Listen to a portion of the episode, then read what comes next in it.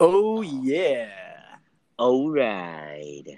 Welcome to Dua Bujang Podcast. Gue Eda. Mario yang sudah satu bulan numpang hidup di rumah Eda. Dan week 6 kita work from home di Prambors, Bujangers. Ini sih, ini minggu ke-6 dak? Minggu ke-6 boy, kita work from home. Gila. Lumayan ya, nggak berasa ya. Gak berasa kan? Ini udah menjadi new normal kalau anak-anak Twitter sekarang bilangnya. Wah, normal yang baru. Sebelum coronavirus, ada satu band yang udah punya lagu itu duluan tuh, rilis. lagu Siapa baru. Siapa? ERK, Efek Rumah Kaca. Oh iya. Normal yang baru. Itu direkam Mas Colil waktu lagi ada di Amerika. Dan ngomongin soal band, Iya bro. Jadi pembicaraan yang menarik karena kita akan ngomongin tentang perbenan, bro. Nah, boleh. Ini banyak Udah. yang banyak yang Banyak yang nunggu. banyak yang nunggu dan banyak yang penasaran karena episode sebelumnya itu kan gantung, bro. Iya. Ya, namanya kita tidak ya tidak diselesaikan apa adanya. Iya. iya. Lu salah kalau menunggu ada kelanjutannya. Bahkan gue udah lupa itu gue ngomongin apa. Pokoknya sebelumnya di episode sebelum ini kita ngomongin tentang konsep music video That Bachelors, Iya. lagu A Kiss You Can't Take Back seperti apa kan? Betul. Dan saat kita rekaman hari ini, eksekusinya sudah selesai. Kita Udah. akan cerita gimana. Yoi. Menyenangkan sih prosesnya, bro. prosesnya tuh bikin music fit kayak bikin lagu boy lebih memahami diri sendiri jadinya Iya. self discovery coy Iya benar. Apa-apa yang lu temukan, dak? gue menemukan kalau gue itu suka cara berkomunikasi yang baru bukan cara berkomunikasi sih cara melakukan sesuatu yang baru Oke. contohnya gini hari ini kan gue udah konsisten 12 hari puasa alhamdulillah selama 12 hari alhamdulillah konsisten setelah sahur sholat subuh terus lari Iya. dilanjutkan dengan ngobrol sama new lovers Iya, dengan tidak ngomong ya. nah itu cara yang baru cuy jadi gue menemukan kalau wah ini masa corona semua live IG sama aja nih Iya, ya udah gue nggak ngomong gue Iya, cuma bener. nulis aja bener. Ya itu emang udah jadi karakter lu dari awal nggak sih, dak? Iya boy. Dan itu gue temukan pas kemarin syuting A Kiss. Oke. Gue menemukan setelah ke trigger nonton music fitnya Guns for Hands 21 Pilots. Mm-mm. Si Tyler kan dia ngomong tapi nggak ada suara tuh. Iya. Tapi setelah itu dia nekenin di play that playback please. Nah pas dia bilang playback, gue langsung kayak wah ini itu titik jeniusnya video itu bro. Kalau buat gue ya. Oke, apa apa apa deh. Coba coba. Gue belum dapat nih. Gue belum dapat.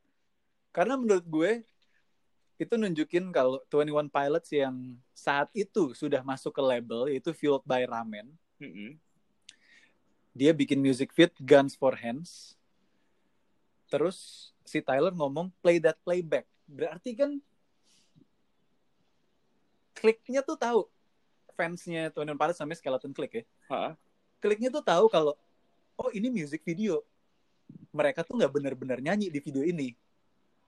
Oh. Karena cuma playback, kan? Oh iya. Karena cuma playback kan. Iya. Nah, gue memanfaatkan momen syuting kemarin dengan tidak bernyanyi. Iya iya iya iya iya. Enggak, iya. soalnya kan ini kan lagi puasa juga, coy. Iya sih benar. Jadi kalau sebelum-sebelumnya gue udah beberapa kali bikin video. Kalau lo kan ini music fit pengalaman pertama lo nih. Pertama pertama ya. Nah, kalau di sebelumnya gue music fit nyanyi mulu, lagi playback gue tetap nyanyi. Iya iya Kali ini iya. gue gak mau nyanyi ya. Gue pengen puasa ngomong. Oh, I see, I see, I see, I see, I see. Tapi toh, gue mengetahui diri gue ketika Hmm. gue di direct, Hmm. ya gue akan mengikuti juga gitu. Iya iya iya iya. iya. Tetap gue akan follow. Karena disuruh nyanyi sama lo sama yang tersayang akhirnya kan. Iya iya iya iya iya iya. iya. Oh Cuman astaga. Itu fun fact-nya di Music Fit A Kiss Ha-ha. ada beberapa part yang gue nggak bener-bener nyanyi gue cuman Iya. lip sync aja banyak kok sebenarnya iya banyak gue udah gue udah rough cutin dan memang dari awal gue pengennya juga nggak mau terlalu banyak bagian nyanyinya gitu bagian nyanyi atau bagian ngebandnya iya gue cuma pengen buat stok-stok doang ya so far itu pengalaman pertama gue lah Eh, cukup menyenangkan dengan konsep yang ala kadarnya. Ya balik lagi konsep tanpa konsep sih sebenarnya. Meskipun gue udah dari awal gue udah nyusun list-listnya tapi begitu eksekusi buyar lagi. Nggak tahu nih ke mana arahnya. Ya udahlah ikutin aja. Bersyukur tapi tapi sih gue. Kenapa untuk cuy? pengalaman music fit pertama nggak nggak seperti yang di bayangan gue bakal banyak orang gitu. Iya. di tempat yang asing buat gue sama lo. Iya, ini iya. benar-benar di tempat yang pertama kali kita latihan di studio itu cuman pakai speaker Marshall di bluetoothin dan lo main drum kayak orang tolol gitu. Ya di situ gitu lahirnya band ini. Latihannya begitu. Satu main drum satu main dari bluetooth speaker iPad dipasangin ke output monitor gitu Iya juga ya.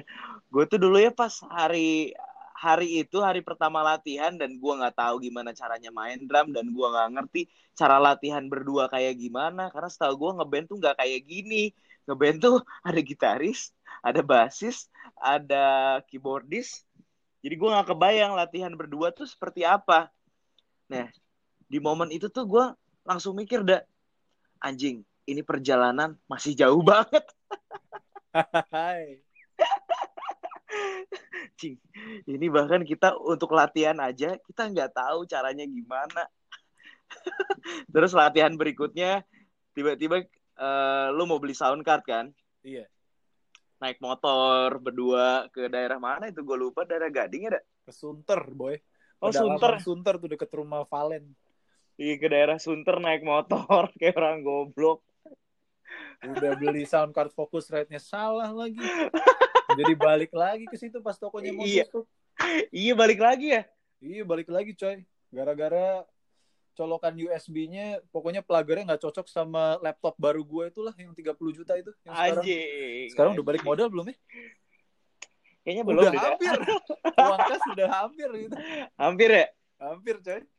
Alhamdulillah lah ini belum setahun bandnya Juni Juni satu tahun Juni 29 satu tahun debut di Prambors Youth Fest tahun lalu 2019 dan kemarin pas take eh, music video it- satu tahun sebelumnya itu kita lagi take fading away di Backbeat Studio. Oh iya di tanggal yang tepat ya? Mei. Wow nice. Ah gila nih time flies like a bullet nih bener nih. Bener kayak lagu A Kiss Can Take Back cuy. Itu. Ya, soalnya gue inget kan waktu gue ngechat lo di bulan Desember 2017 tuh yang suruh ngumpulin eh ayo kita Iya. kumpulin materi nih. Iya. Sampai akhirnya berjalanlah fast forward ke bulan Maret 2019 tuh yang pas kita meeting sama Boba Jega untuk artworknya Truth or Dare dan sama Netflix. Iya. Terus gue sempet bilang kan pokoknya setelah ini rilis nih lagu satu tot ini iya udah nih nggak bakal stop gue yakin. Iya bener dan terjadi ya. Time flies like a bullet man. Kemarin tuh malam-malam eh, hari ini kan di take hari Selasa. Hari Senin tuh buat buat gua hari yang cukup padat lah. Karena kita kan syuting dari pagi. Iya. terus main di Jux. Iya. terus rekaman terus buka puasa terus gua masih harus syuting kan ke daerah Kemang. Itu hari yang benar-benar melelahkan lah buat gua kemarin akhirnya gua ke atas nih ke rooftop lo. Gue ngerokok kan akhirnya ngerokok. Aduh gila ini enak banget nih sambil sambil ngelamun sambil nggak ngapa-ngapain gitu. Tiba-tiba ada Nabil. Di situ jadi ngobrol. Kita kemarin ngobrol sampai setengah satu malam dah anjay. Ada Brook D nggak? Ada ada juga. Ngebahas akhirnya si Nabil tuh salut ke lu cuy. Oke. Gue paling salut sama Eda kenapa dia mau bermusik lagi? Gue gue salut banget. Terus gue balik tanya Bill kalau lu ada di posisi Eda lu akan melakukan hal yang sama nggak? Enggak kayaknya. Gue bakal selesai sih. Gue udah deh sam gue sampai sini aja deh. Mental gue nggak sekuat itu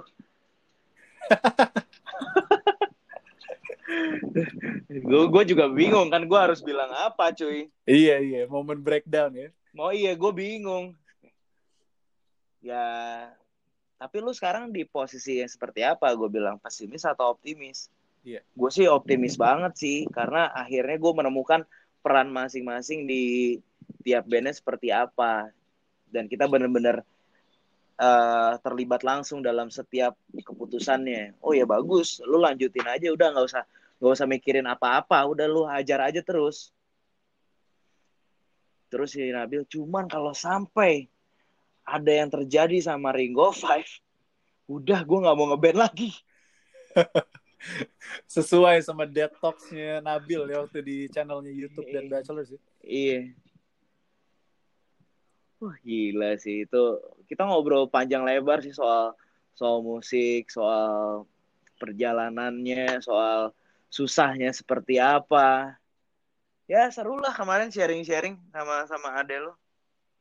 Yakin gue sih dia juga kan udah satu dekade ngeband. gue sendiri salut yeah. sama dia karena sebelumnya di Lights On hmm. ditinggal sama Brandon gitarisnya yang lama kan. Cuman di Lights On kan dia udah kenal sama si Rain sama si GG. GG. Nah si yeah. GG lah drive-nya saat itu. Ibaratnya kalau di Five Sauce, Ashton-nya tuh bener-bener drummer kan sama-sama drummer. Yeah. Ayolah kita ngeband lagi nih, bikin Ringo Five gitu. Akhirnya jadi lima anak-anak ini yang memang anak komplek, nggak tahu cara ngejual lagunya gimana padahal kaya semua gitu berarti. ya pada akhirnya tuh si Nabil udah berkesimpulan mau sebagus apa pun lagu lo, mau seganteng apa muka lo, bukan itu cuy. Yang penting lu harus nongkrong dia bilang.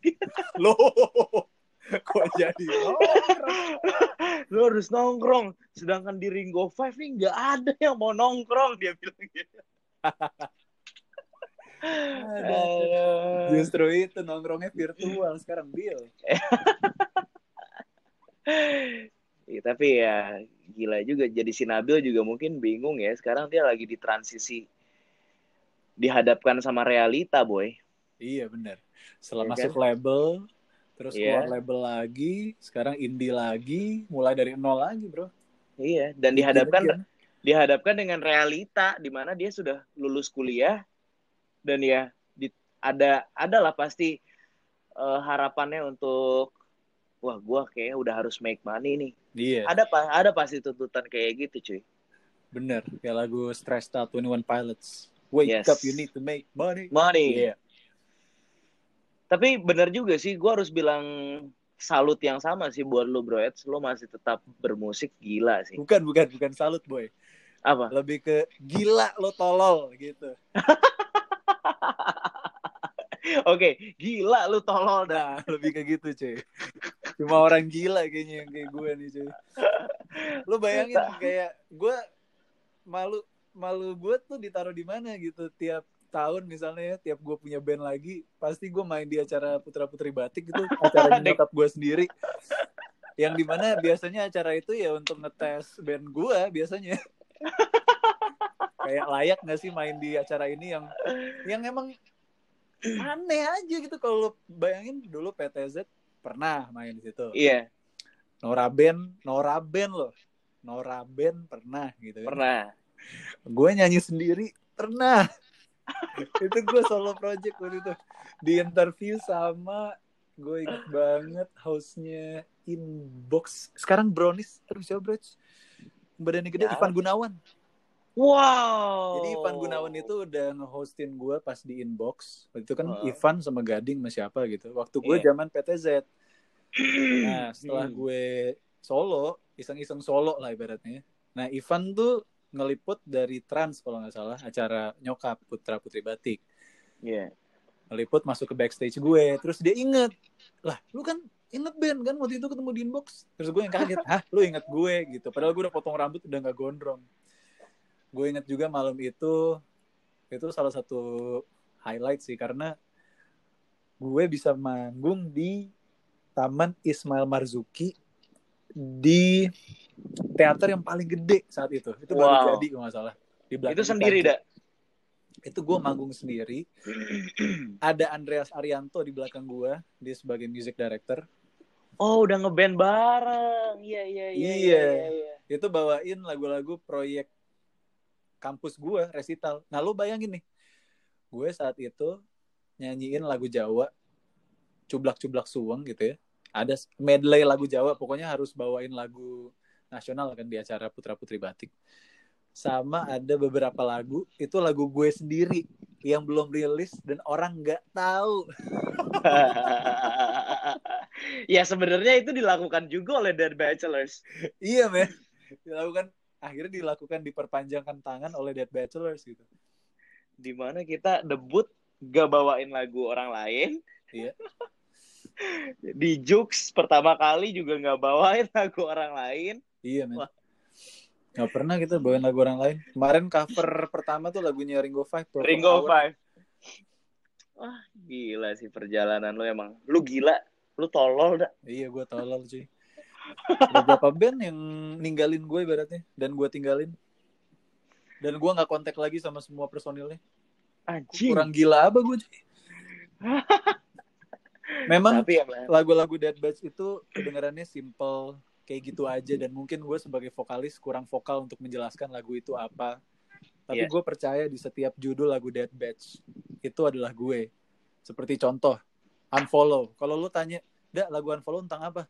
Itu lagu tentang lo kenal sama orang. Habis itu lu unfollow orang itu dari hidup lo 100%. Dah. Lo nggak ngomong, lo nggak ngechat apa kabar, lo ketemu mungkin diam aja, tapi dari hati lo tahu lo tetap sayang sama dia gitu. Anjing. Maksudnya lo tetap ada koneksi gitu sebagai Iya. manusia. Cuman lo nggak perlu ngomong. Gile. ya, Pak, si si Nabil pun bilang bilang seperti itu kayak gue gila sih gue ngikutin perjalanan perjalanan Eda dari PTZ, Nora, Kevin, tapi memang yang paling Eda di Dead Batch tuh emang dia dia banget kata kata si Nabil tuh. Karena memang terlibat ya itu yang nulis lu semua lah ibaratnya kan. Iya.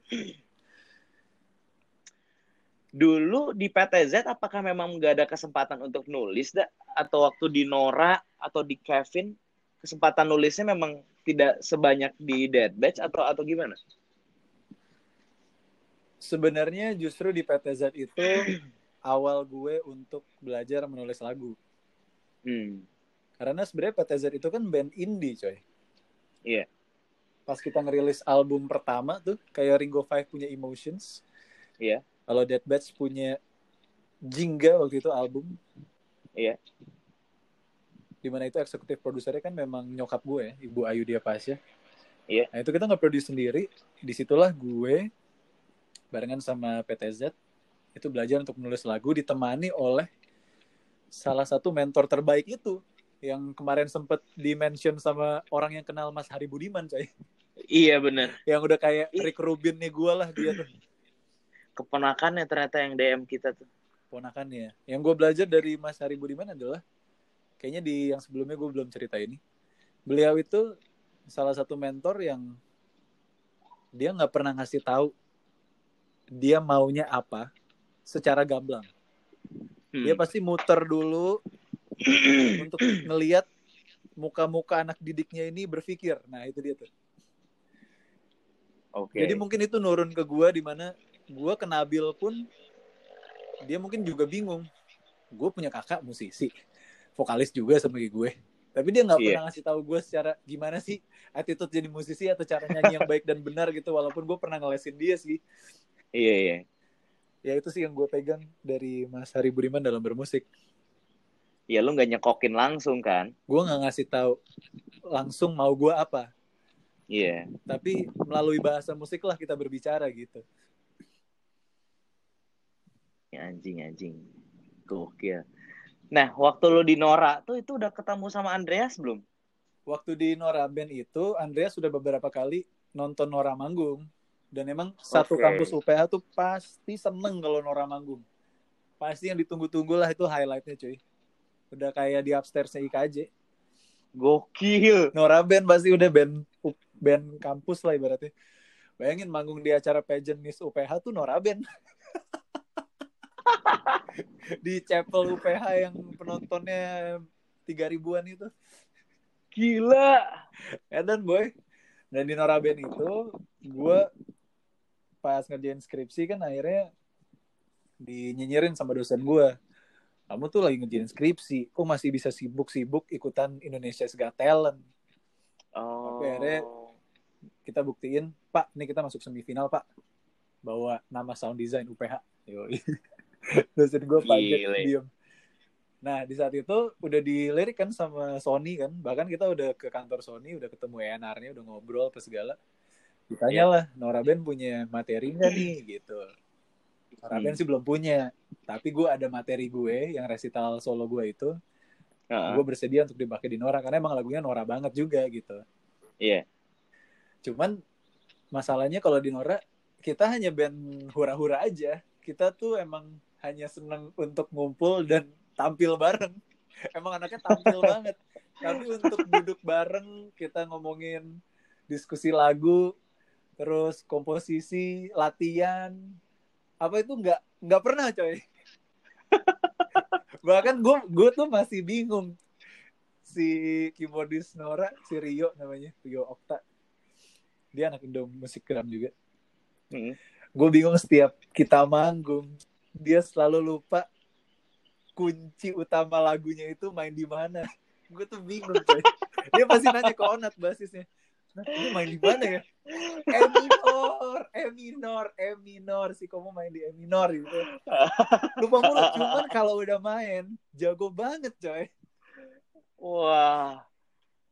Emang lu dapet funnya di situ ya? itu fun banget bahkan gimmick dan Bachelor's TOD yang kita nunduk nunduk nunduk nunduk itu ya dari Noraben Iya. udah dilakukan gitu sebelumnya Tapi ya ternyata itu gila. DNA gue bahkan ada satu momen di mana pas gue masih bangun sama PTZ dulu kan road manager itu bokapnya Pamungkas Om Sup Iya. nah Om Sup sama krunya tuh nonton Nora terus dia langsung kayak Dak kamu kok beda banget di Nora Ben lebih keluar gitu Wah. Tapi apa dah yang membuat lu memang lu sendiri menyadari lu lebih keluar di Nora? Gue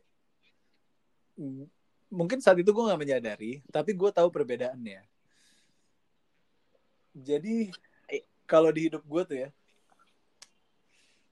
gue mungkin udah beberapa kali ini sharing di dua bujang tapi gue tahu porsi gue di setiap kotak tuh gue menjadi apa bro Hmm. kalau di PTZ ya mungkin gue ngelihat Ring of Five tuh kayak PTZ dulu Oke. band yang bisa ngeband Heeh.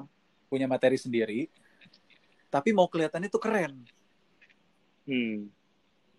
looks visual itu keren dulu yang penting. Nah, Iya. kalau di Nora Band, gue gue lagi suka mencoba hal baru. Gue pengen coba hal yang 180 degree dari itu. Walaupun gue kuliah musik, tapi gue ngebandnya ini asal-asalan. itu loh Nora Band. Setiap manggung, nggak ada komposisi yang dibawain secara sama, walaupun lagunya itu itu doang. Anjing, Ngejazz, banget. Ngejazz banget Nora Band tuh. Ya itu itu no boundariesnya gue sih. Gue bisa Tapi unik ya. gue. Ini tuh jadi kayak apa ya? Eh, lu tuh suka aturan, tapi somehow lu suka keluar dari aturan, ngerti gak sih? cuman musik yang bisa membuat gue seperti itu bro kalau lo perhatiin kan ya lo kan udah sebulan nih lah tinggal di rumah gue gue kalau Iya. di rumah kan 200% introvert banget kan kayak straight face on gitu yang bisa Iya. menyelamatkan gue dari itu adalah bermusik makanya kalau gue bermusik tuh jadi gila ya itu lah coy dengan Oh, bermusik tuh iya, gue iya, merilis iya. semua energi gue yang seharian gue diem yang gue syuting music fit gue nggak mau nyanyi karena gue mikirin suara gue lebih penting dibawain buat Jux live set besok gitu jadi gue mikirin Iya, iya, iya, iya, iya. Oh, rebelnya di situ rebelnya di ya. situ makanya pas gue ngelihat Brandon Yuri Eda tuh dia cuy kalau Iya, sendiri iya. kalau berdua Iya. patokan gue Tyler karena Tyler tuh perpaduan yang apik antara Brandon Yuri dan Brandon Flowers itu Tyler 21 Pilots Anjing. Wah, asik juga ya kalau lu udah punya idola yang memang sudah merepresentasikan diri lu gitu ya. Udah tinggal ikutin aja Makanya terus ya. temen ngeband gue dulu, Pamungkas tuh, gue tahu banget dia ngulik-nguliknya tuh di mana. Dia vokal ngulik banget Jimmy Callum sama Alex uh, Arctic Monkeys. Untuk vibe, dia copy plek-plekan Harry Styles. Udah, orang mau ngomong apa, dia Harry Styles. Iya, iya, iya, iya. Plek-plekan gue. Wah, Ya kayak dulu aja. Eno Netral pasti kan Travis Barker gitu kan. Iya, Iya. Travis Barker ya benar. Ya memang sebenarnya mengikuti plek-plekan tuh nggak ada salahnya karena itu bagian awal dari proses Itu kan sebenarnya. Amat amati, lu tiru, terus lu Iya. modifikasi kan. Ya nggak apa-apa sih, nggak ada yang salah soal itu. Karena ya udah nggak ada yang original juga di dunia Iya. ini cuy. Hah, gokil ya. Seru ya ngeband ya. Seru bro, ini pengalaman pertama gue yang bener-bener wah gila sih. Ngeband tuh kayak gini ya. Apalagi yang lo pelajari kemarin pas bikin music fit eh mengeluarkan mengeluarkan apa memvisualisasikan energi di lagunya lewat visual tuh lumayan lumayan bingung sih gimana Iya. caranya ya. Untungnya sih ya karena kita udah enhance banget, udah terlibat banget dalam pembentukan band ini ya udah udah kayak udah ada di darah inilah Dead Bachelors tuh DNA-nya kayak gimana gitu. Jadi ya emang kita menjadi diri kita sendiri Iya, kan bener. pada akhirnya. Yang bingung tuh gue mikirin kalau misalnya bandnya di-create, kalau bandnya masih bingung image-nya gimana, kalau bandnya lagunya misalnya dibikinin Iya. atau gimana, itu untuk mener- menerjemahkannya kayak gimana tuh gue Iya. bingung loh. Iya bener. Justru jadi sesuatu yang bukan kita ya jadi. Iya. Apakah cuma sekedar estetika doang gitu? Nah itu yang gua nggak mau. Karena ini hasil hasil ngo- kemarin kan Iya. jadi host juga nih Nda, di acara Heeh. Menkumham yang soal desain. Ngo- gua ngobrol sama satu orang, dia tuh eh, foundernya Sepedagi, namanya dia sepeda asli Tumenggung, itu dibuat dari bambu, bro. Dia dulu kuliah desain di ITB, udah cukup tua orangnya. Cuman dia bilang gini, semua orang tuh bisa ngedesain, cuman yang paling penting adalah bukan estetikanya, tapi lu harus punya filosofi Hmm. desain. Itu yang paling penting. Sebelum lu bikin sesuatu, lu harus bikin filosofinya dulu. Baru lu bikin terjemahannya. Nah, rata-rata orang itu udah terlalu fokus ke bentuknya dulu. Image-nya dulu. Bagus atau enggaknya dulu. Lupa kalau yang paling penting adalah itu filosofi. Filosofi itu apa sih? Lu mau bercerita apa lewat desain lo? Nah, kalau dalam kasus kita, kita mau bercerita apa lewat Iya. band ini gitu. Ya, untungnya kita berdua udah tahu gitu loh filosofi Dead Bachelor seperti apa. Jadi mungkin terjemahan-terjemahannya gampang. Ya nggak gampang juga maksudnya lebih mudah lah untuk orang yang kurang berpengalaman seperti gua ini. Gue cukup dimudahkan gitu. Gue nggak ngebayangin kalau gue ngerjain untuk band-band lain gitu anjing susah cuy pasti. Iya setuju gue juga. Kalau ada director yang di hire untuk ke direct music fit lo, kalau directornya belum sinergis sama bandnya pasti dia juga bingung mau diapain gitu. Nah, nah cuman pengalaman video klip lu misalnya kayak Republik Mm-mm. Twitter nih, Dak. Itu kan untuk video klip pada zaman itu itu gokil, cuy. Iya itu gokil karena kita dapet soundtrack akhirnya tembus lah gitu. Nah, itu gimana tuh? Itu prosesnya Tapi gimana, di? Twitter itu kebetulan PTZ udah mau diambil sama KFC, udah mau kontrak satu album, tapi lagi dicoba untuk bikin satu single dulu. Sampai akhirnya kita kita yang sebelumnya cuman manggung top 40-an doang di La Piazza setelah ngalbum tapi kok job masih sepi juga gitu benar-benar kayak Ringo Five keadaannya. Akhirnya dengan KFC jadi terbuka lagi semangatnya. Oke kita bikin single sendiri nih kali ini. Jadi kita ngeproduserin Hmm. semua sendiri. Setelah ngebikin lagu Republik Twitter baru kelihatan tuh warnanya band ini oh ternyata ini. Oke. PTZ tuh begini ternyata. Karena selama ini kita ngeband kita pengen musiknya tuh se-funky Maroon 5 sebenarnya. Tapi yang kita bikin adalah Oke. pop-pop galau ala The Massive ataupun fixunya Coldplay. Jadi kayak jauh gitu. Sampai akhirnya pas Republik Twitter gue inget banget waktu itu drummer gue Masro kita lagi suka banget sama Bruno Mars Lazy Song diambil lah tuh intro lagu Dead ah Dead Bats PTZ pakai Lazy Songnya Bruno Mars tik tik tak tik tik tak Oh. gede ya kan musik situ kan tapi ini jadi dipakai buat Iya, Twitter iya. Nah, akhirnya jadi satu aransemen pop yang wah fun banget ya jadinya. Ternyata kita selama ini kayak gini memang. Karena sebelumnya bro, setiap PTZ manggung tuh lagu yang ditunggu-tunggu adalah lagu The Ting Tings. Kalau kita nge-cover lagu The Ting Tings atau Lady Gaga coy. Oh. Iya, iya, iya. fun iya, gitu. iya, iya. Karena emang anak muda kan. Iya Nah, benar. akhirnya bikin Republik Twitter lolos di KFC bagus nih singlenya. Kebetulan ada film Republik Twitter. Judul kita kan waktu itu Twitter Dunia kan. Twitter Dunia, Iya. ada film Republik Twitter.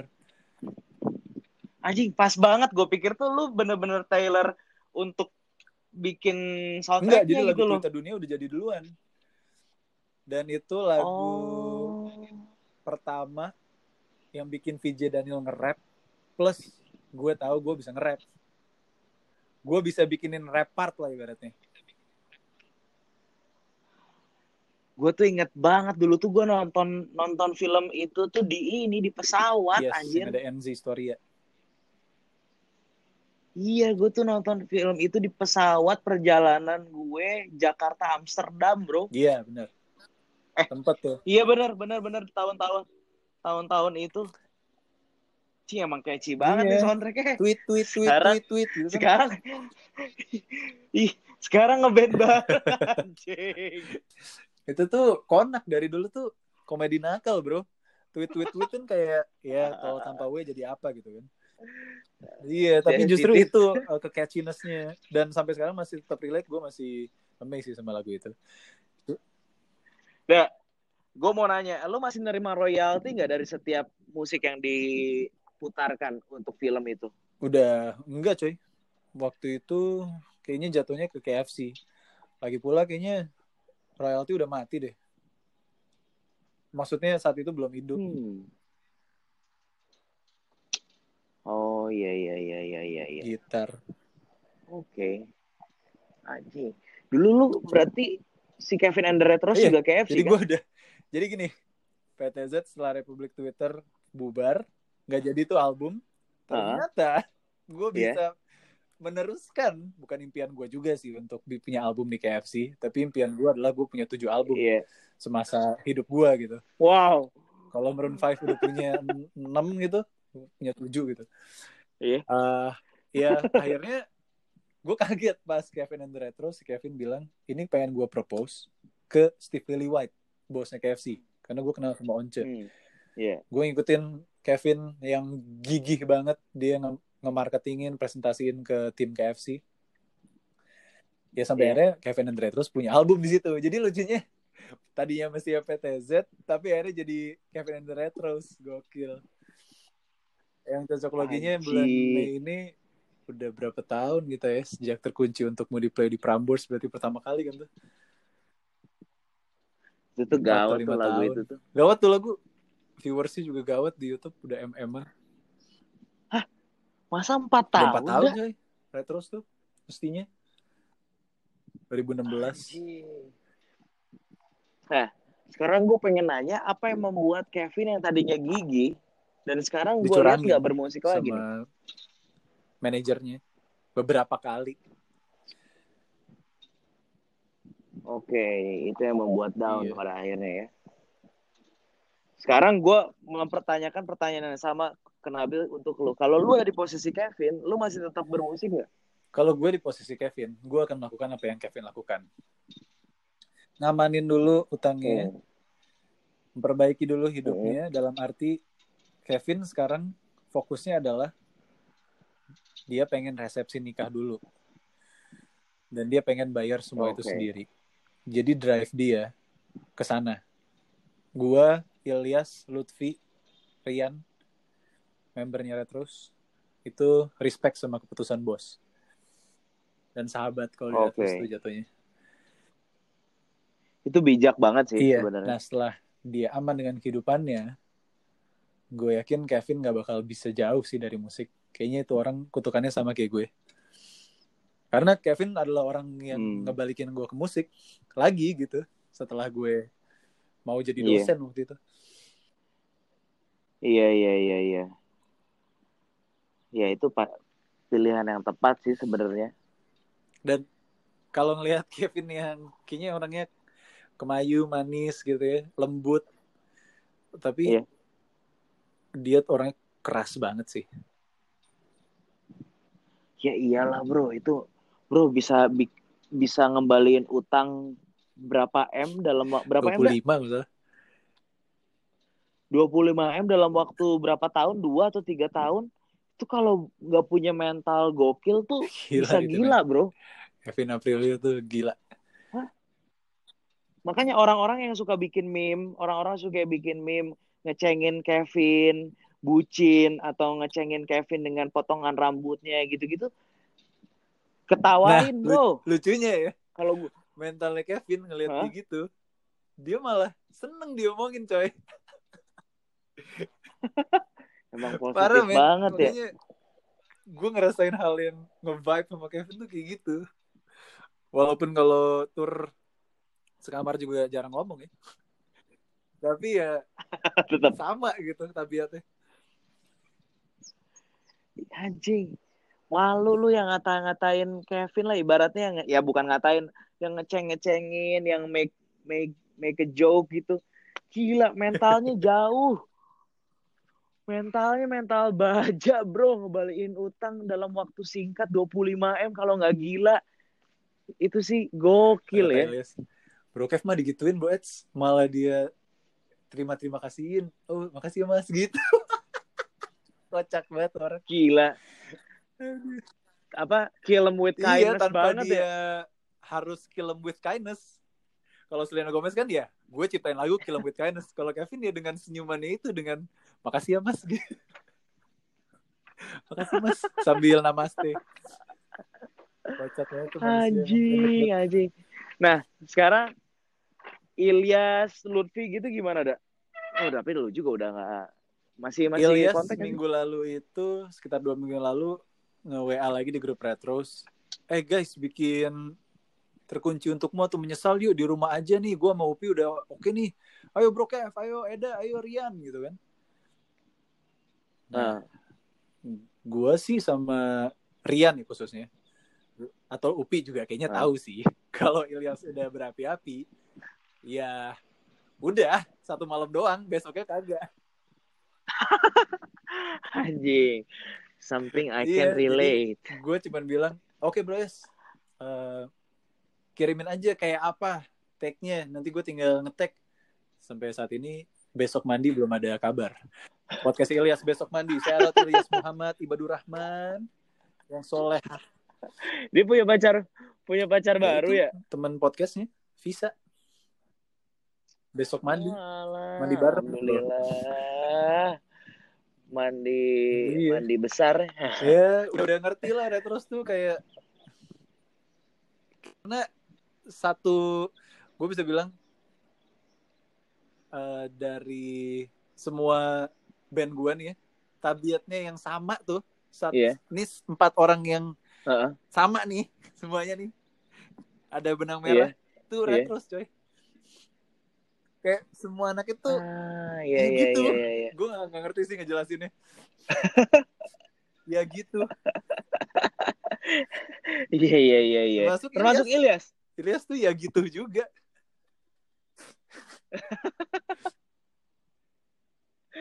Anjing, anjing, anjing.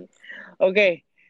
Ini sekalian mau update uh, soal merchandise ini sudah datang. Mantap. Tadi gue udah ngambil ke bawah.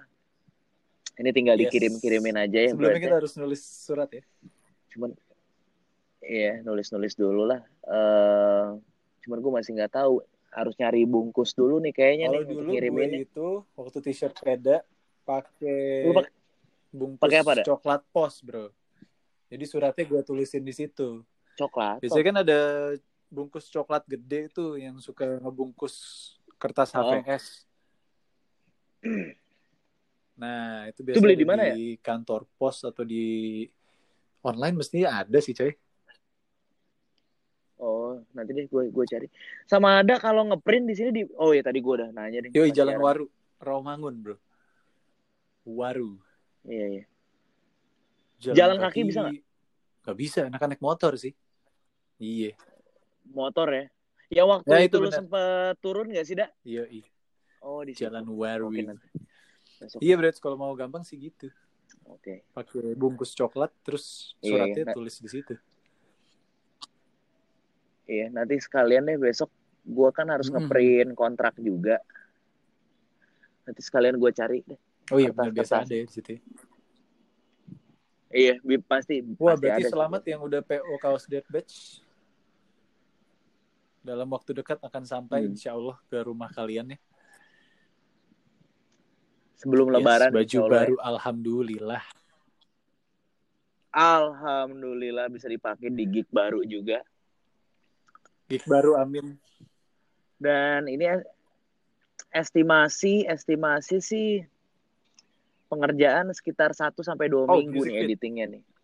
Gue nggak tahu music fit mungkin kalau working from home bisa lebih cepat ya karena ya lagi lagi nggak ada kerjaan juga tapi gue nggak tahu cuman itu masih masih estimasi setelah itu siap-siap Oh, untuk perilisan yes. single baru I cannot wait. mudah-mudahan lancar Siap dah ya, miss the memories. Hai, track Asik. pertama di EP 2. Wuhu. Kemarin tuh gue habis lari dengerin hari Senin kemarin dengerin EP Dead Batch lagi, Batch. EP 1, EP 2. Hah? Wah, ngedengerin album sendiri tuh kayak lo mempelajari si karakter yang bernyanyi ini lagi, boy. Iya, serius setiap Iya, kan gua lu sendiri yang cuman nyanyi Kalau si Ariel pernah nulis di buku Noah tuh, dia ngulik lagi suara dia di lagunya yang pas dia nge-cover lagu Krisya misalnya seperti apa bentukannya.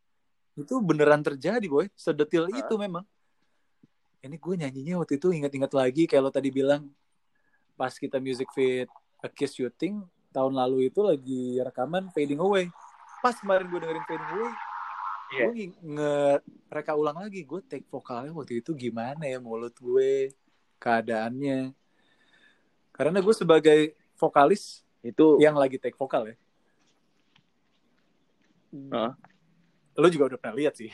Gue tuh termasuk orang yang nggak BM lah. Iya. Karena gue udah pernah ngalamin take vokal yang. BM tuh seperti apa gitu. Yang kayak mesti Iya. nyari mood dulu, dapetin sedihnya, sampai 6 jam gitu keringetan di studio gitu. Gue udah gue udah melewati semua itu gitu ibaratnya. yang gue aplikasikan adalah gimana caranya gue bisa nyaman nyanyi di dalam studio. Biasanya Oh, gue akan gini nih, gue punya teknik untuk torturing myself, jatuhnya sih gitu ya. Menyiksa diri aja. torturing yourself tuh gimana tuh? Jadi kalau kalau dulu tuh anjing. gue sempet puasa Senin Kamis. Itu salah satunya adalah ataupun gue nggak makan nasi ya. Salah satunya untuk Hah? menahan gue dari sesuatu yang gue suka banget. Sebelum gue makan nasi itu kan makanan favorit gue adalah nasi goreng nah setelah Iya. gue dipertemukan dengan ya ibaratnya downs in life sama sakit hati apa segala gue jadi belajar kalau gue Iya. pengen merelakan satu hal yang gue suka supaya gue jadi orang yang lebih baik salah satunya nasi dan puasa Senin Kamis gitu kan nah kalau misalnya gue dalam studio Ah. gue take vokal yang biasa terjadi adalah operator akan nanya ini monitor musik udah cukup atau belum gitu kan Mm-mm. nah kalau gue trace back lagi gue ingat-ingat nih gue nggak pernah bilang ini musiknya kurang keras atau kurang kecil itu kalau gue ya kan pada umumnya orang tuh pasti akan bilang gitu ini keras ini kecil kurang pokoknya Iya. sampai fine tuningnya itu sesuai dengan kupingnya dia nah kalau gue mindset gue Iya. beda gue terima apa adanya bukan karena gue orang yang ya udah ngangguk-ngangguk aja iya iya aja gitu kan. Tapi gue pengen Iya. gimana caranya dengan apa yang udah dikasih segini aja itu cukup buat gue. Jadi itulah cara gue untuk menyiksa diri sampai akhirnya gue menemukan Hmm. kenyamanan. Itu mindset yang memang aneh sih. Cuman buat gue works. Sampai akhirnya gue ngerasa gue tenang banget untuk bernyanyi dan gue siap bernyanyi ya lo bayangin aja waktu di Bali gue take tiga lagu tuh lagi demam gitu kan Iya. Itu fading away itu salah satu take vokal tersulit kayaknya di EP itu. Dari ah, paling tinggi dan kondisinya dah itu kan parah lu biden demam parah kayak fading away itu. yang reckless di EP New Lover Iya. Cuman itu tuh ha- hanya untuk ngeset mood lu sampai normal aja, sampai lu nyaman atau selamanya lu akan kayak gitu. Atau misalnya ketika Iya. dengan lu menyiksa diri itu, nah gue oke, gue udah nyaman nih. Lu akan bilang nggak pada akhirnya, boleh naikin nggak selama ini monitor? gue udah jalanin sih belum pernah termasuk pas manggung kan Anjing. jadi jangan ikutin Iya gue kalau emang nggak sesuai karena gue nih the the Buddhist way lebih ke idiot way sih. Iya sih, iya sih.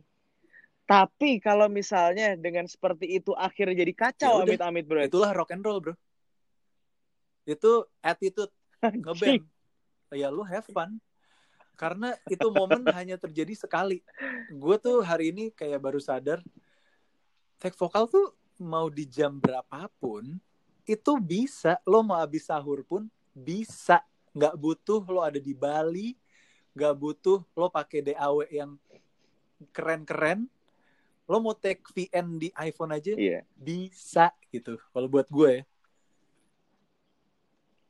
Iya sih. Cuman kan ada ada ada pola pikir yang maximize yourself gitu. Kalau bisa nah iya lebih, nah itu baiklah. Kalau bisa lebih, kenapa enggak? Sedangkan pola pikir lu kalau Iya, bisa cukup, sudah kenapa enggak gitu kan? gue minta lebih gitu kan Iya. karena Iya, sekali itu. lo minta lebih Buddhism lo anjing. terus minta lebih kayak lo dapat gaji pertama tujuh puluh ribu gitu kan saat lo udah dapat gaji 10 juta ya lo akan Iya. mau naik terus Iya, st- iya benar. Standar Bener. tuh kecenderungannya naik. Nggak bisa standar standar turun Betul. tuh nggak bisa kecuali standar motor ya. itu harus harus apa? Gue nggak tahu tuh guys Gak bisa walaupun punya SIM C.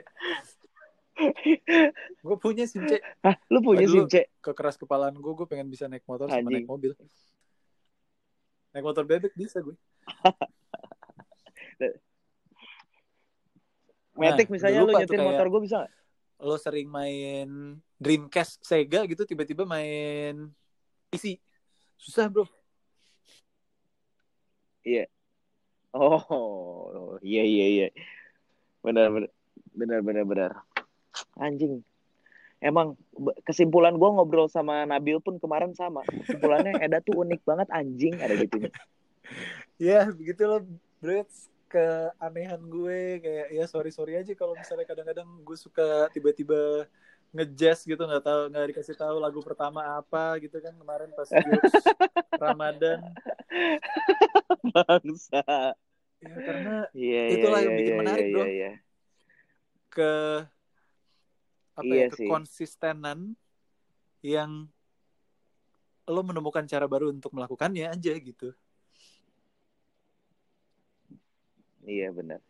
Ya tapi memang dari awal ya kenapa Eda mau gabung sama dua bujang awal-awal yang gue bikin proposal Iya, ya karena itu podcast. sesuatu hal yang baru gitu. Iya. Coba kalau gue ngajak bikin konten Iya, YouTube "Ah, belum tentu jawabannya akan iya gitu.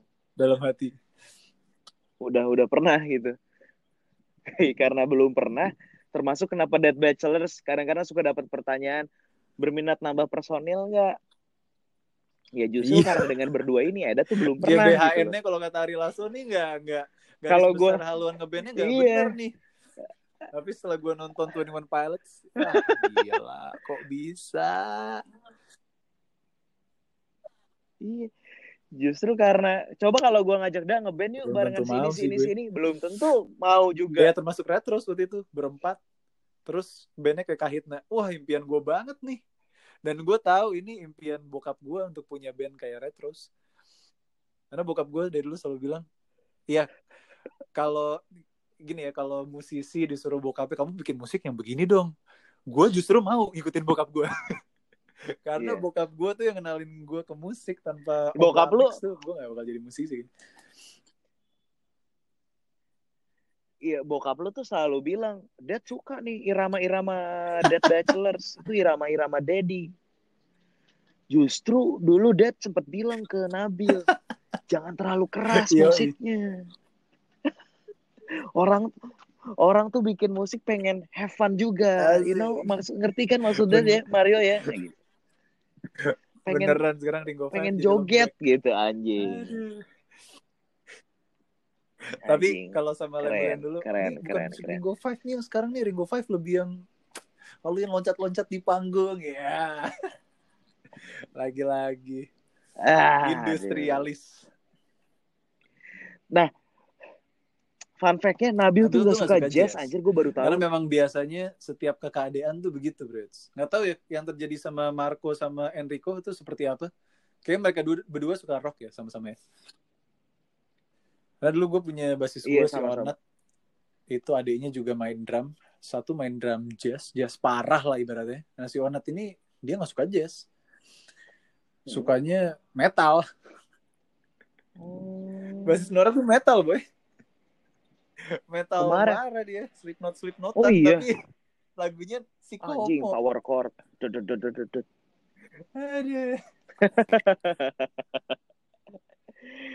Itu eh, pas kemarin ng- nongkrong bareng tuh kan jadi pa- pada pengen tahu nih Mario Time nih Mario Time playlistnya kayak gimana. Kan selama ini kan dengerin playlist Hmm, Nabil, ngedengerin playlist temen-temennya kan. Iya, iya, iya. hip hop hip hop senopati gitulah anjing begitu dengerin playlist gue ya gue muterinnya ya ya playlist bokap lu pada dasarnya Tevin Campbell, Al Jarreau, Earth Wind and Fire Eh, ya gue seneng juga kayak gitu terus Bill lu suka jazz gak sih gue nggak bisa cuman satu-satunya jenis musik yang nggak masuk Otaknya jazz gue nggak kesampaian, boy. ngerti katanya ES dia. ESF. J. Tapi Nabil tuh rajin ke Java. Jazz untuk waktu itu dia sempat suka sama Daniel Caesar terus gue yang kayak wah lu udah mulai dewasa ya boy sampai dia nge-tweet apakah ini turning point gue menjadi dewasa mendengarkan album Daniel Caesar yang uh, best part itu tuh? Karena pas dia dengerin itu wah oh iya udah iya, mulai iya. dewasa ya. Tapi emang bagus banget itu album anyway. Dan nggak terlalu jazz jazz gimana sih sebenarnya. Yang si Nabil nggak suka tuh jazz jazz yang jazz jazz top 40 Iya. yang swing bossa samba gitu gitu kayak gue itu dengerin Malik and the Essentials terbuka gue sama jazz lokal oh gini tuh. Anjing. Ya inilah dua kakak beradik yang bener. Akhirnya gue mengerti lebih dalam lagi pembicaraan detox episode itu cuy. Janji mati. Janji mati. Apa ibaratnya? Sumpah mati di musik yo sumpah mati ya balik lagi karena kalau Di musik. obrolan yang do what you love love what you do Nabil bermusik tuh do what you love dia dia melakukan apa yang dia cintai yaitu Hmm. bermusik dengan bermusik dia bisa nongkrong Iya. hangout sama teman-teman karena Nabil nggak mungkin sendiri kan dia butuh opini orang lain tapi kalau gue bermusik Iya. ya untuk love what you do karena Benar. basically gue benci sama nyanyi Iya kan, gue kan benci sama nyanyi, gue nangis nangis Wow. les vokal, gue nggak mau sebenarnya les piano klasik, tapi ya gue terpaksa mencintai apa yang gue lakukan sampai akhirnya gue beneran cinta.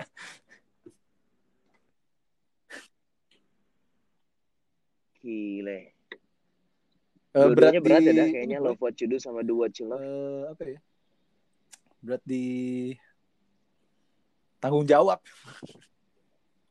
Karena setelah once lo memilih, ya Iya. udah. Udah kayak nikah, boy.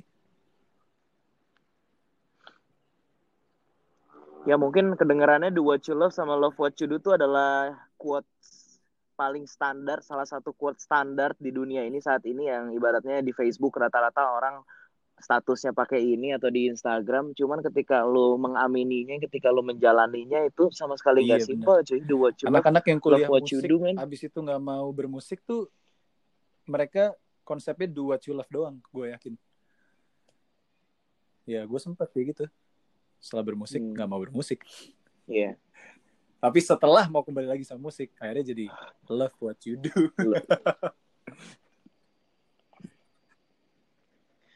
Jadi kebayang gak sih nih Bujangers buat lo yang belum menemukan apa yang lo sukai, betapa pusingnya nanti. Iya. Maksudnya lo udah do what you love Bener. aja pusing bro. do what you love aja pusing. Iya kan? Tapi at least kalau lo belum menemukan sesuatu yang lo sukai, itu juga bukan akhir dari Love segalanya. what you do At masih ada cobain. boy. Love what you do now. Masih masih ada yang coba Iya. cobai aja gitu karena cinta tuh kan proses, cuy. Lu nggak bisa baru satu tahun Iya, kerja, ah ini bukan something that I love gitu. Ya kan, lu belum ada proses love what you do dulu, lu belum ada proses mencintai dulu, coba dulu nih. Kalau gua nggak gitu juga mungkin gua nggak akan mau jadi penyiar, cuy. Justru saat lo ya, membenci apa yang lo 80.000. lakukan, tapi lo masih tetap mau lakukan, di saat itu lo akan mencintai, coy. iya, coy. You love tuh Nah, ibarat kayak lo bikin diterusin ya. hidup. Tapi takdirnya ada di love what you do. Tuhan tetap tetap yang paling benar gitu. Tuhan tetap yang punya takdir, boy. Anjing. Iya. Nah, Iya. dak kalau lu kan sekarang lo- love Board what you game. do music. Do what Jadi you love-nya apa? Jadi suami yang baik. Gamers, boy. Itu udah Gamers. escape gue di musik. Kalau di musik takdir ya, main game adalah hal yang gue sukai. Asik nih. Ter- Tergantung Oh, masa kecil, bisa ya main Gua game ya. karena Anjing. Sejak kecil gue udah dilatih untuk main Nintendo. Sedangkan lu kan nggak punya PS dari kecil nggak boleh. Udah habit kecil, boy. Iya bener. Nah, board game Tapi gue main board game gue demen. ada interaksi kali. Mungkin ya. Cuman kalau Iya, main konsol konsol tuh gue bener-bener nyerah deh. Gue machine gak gitu. bisa deh, dak. Iya bener, gue gak bisa. Meskipun gue pengen, gue pengen banget main Fortnite, main Apex, main apa pun itu gue pengen. Cuman gak bisa anjing, gak betah. Gue Iya, iya. eh, efeknya adalah gue pengen muntah. Itu habit, cuy. Setiap gue main game tuh gue pengen muntah Habit masa kecil. Iya, cuy. Iya, iya. Gua sama Nabil tuh Lu dari dan Nabil kecil juga dari sama kecil emang gitu ya? Wah, Pawaka tuh generasi gamers, boy. Kita tuh dulu sampai punya inisiatif sendiri kalau Oh, Jadi, pantas. karena excessive gaming konsol, ibu tuh sampai nge ngenyembunyiin Nintendo gue sama Sinyo. Sampai akhirnya gue sama Sinyo inisiatif untuk nyari dan ketemu. Nah, Wah, gitu. Segila itu pengen mainnya, boy.